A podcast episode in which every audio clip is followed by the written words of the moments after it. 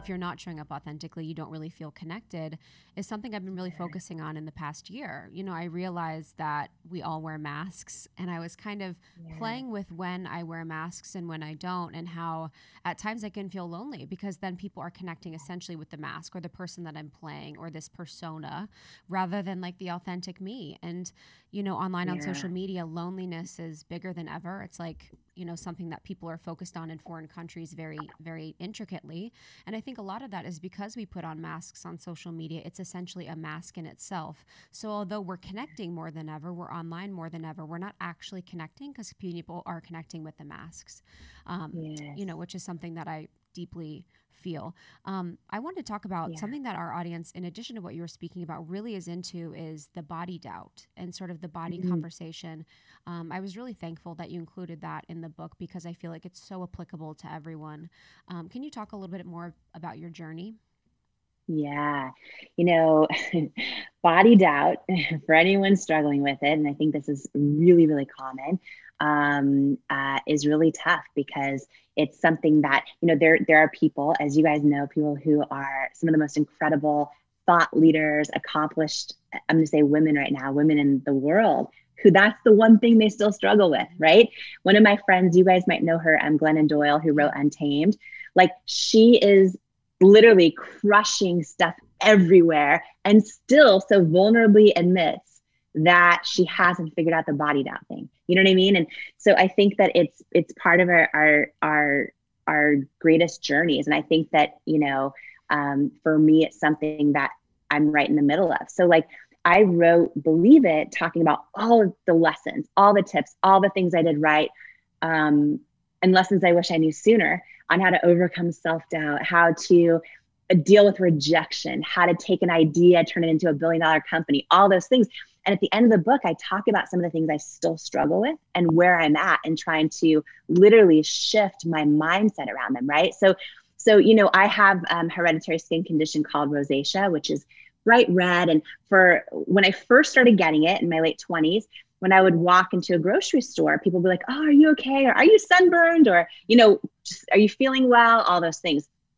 And I was feeling great. Mm-hmm. and it just, and I went through this season of, of self doubt. And, you know, I was working in television news and anchoring the news. And my my makeup would start to break up the redness would come through and i would hear from my producer in my earpiece well i'd be live live on television uh, there's something on your face, there's something on your face, you need to wipe it off. And I knew there wasn't anything I could wipe off. I knew the makeup was breaking up and and I thought it was this season of, of setback um, in my life. And but it's interesting that setback is why I started trying every makeup out there. Couldn't find mm-hmm. anything that worked. Had this aha moment. What if I, you know, and and I thought I was in my dream job. Um, and I didn't know what I was doing with even the thought of launching a company, right?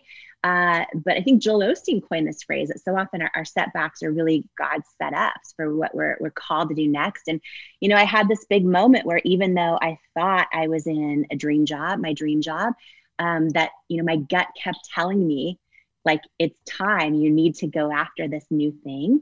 Um, and I, you know, I, I, I learned and believe that sometimes in life, like knowing when to let go of a dream is as important as knowing when to go after one and learning to hear our gut is the biggest thing, right? Some people, that's how they hear God is through their intuition. Um, so uh, over the years, I've figured out, you guys, how I literally like something that everyone else saw as a flaw, right? My rosacea.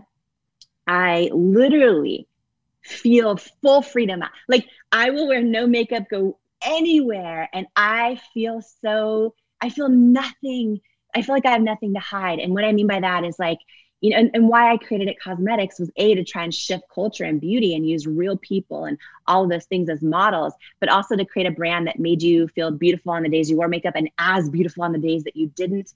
And my point is, I figured out how to crack the code in my own head and my own mindset to truly believe my rosacea is beautiful. Like when I walk around with it, right? I I literally I think, and when I see other women that have it or that notice mine, I think, oh, right now, this isn't about me. This is about me normalizing something that most people feel ashamed about and and, and trying to normalize it so they don't feel like anything is wrong with them. And and and and so for me, it's like I feel it's this awesome thing, right?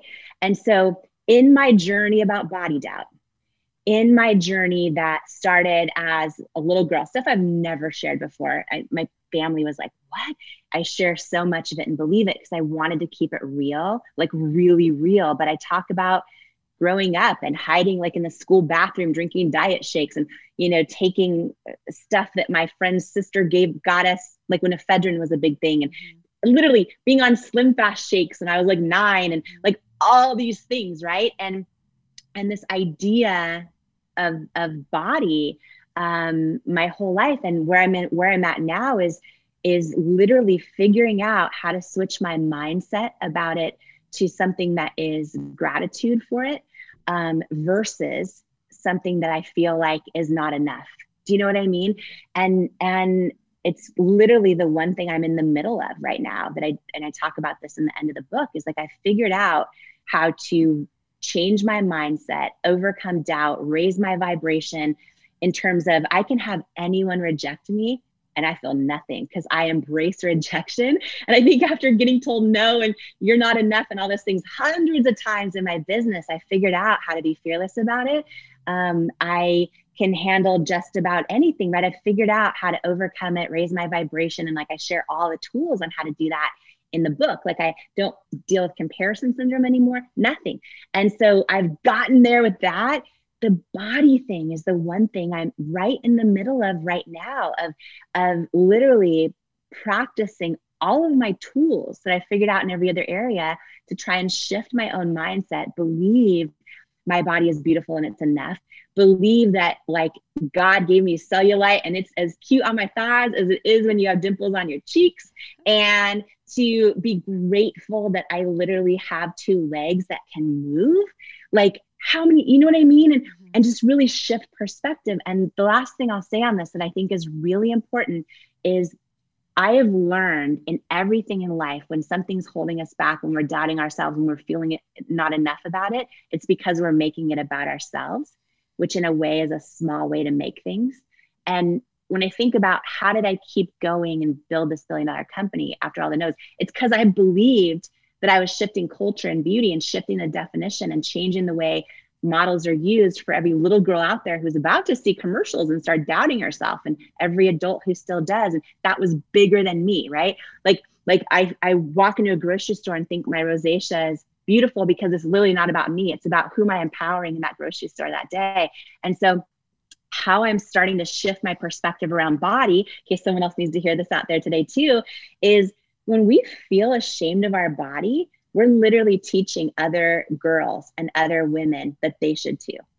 And I have to flip the switch in my own head and be like, oh, it's not about me, right? When I don't want to put on shorts or put, put on a bikini or whatever, it's like, oh, if I don't do that, what am I teaching my daughter? What am I telling other girls and women? And maybe if I just freaking shake my cellulite and strut my stuff, maybe that's telling someone else she's beautiful and worthy exactly like she is too. So that's the space I'm in right now is really in process. Thank you so much for tuning in to Morning Microdose by Almost 30. We hope you enjoyed waking up. As always, we encourage you to take what resonates and leave the rest.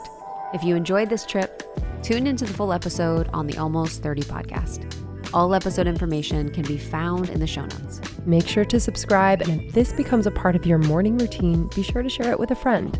We have new inspiring doses Monday through Friday. Follow us on Instagram at Morning Microdose and follow Almost 30 at Almost 30 Podcast. Thanks for listening. We'll see you in the Vortex.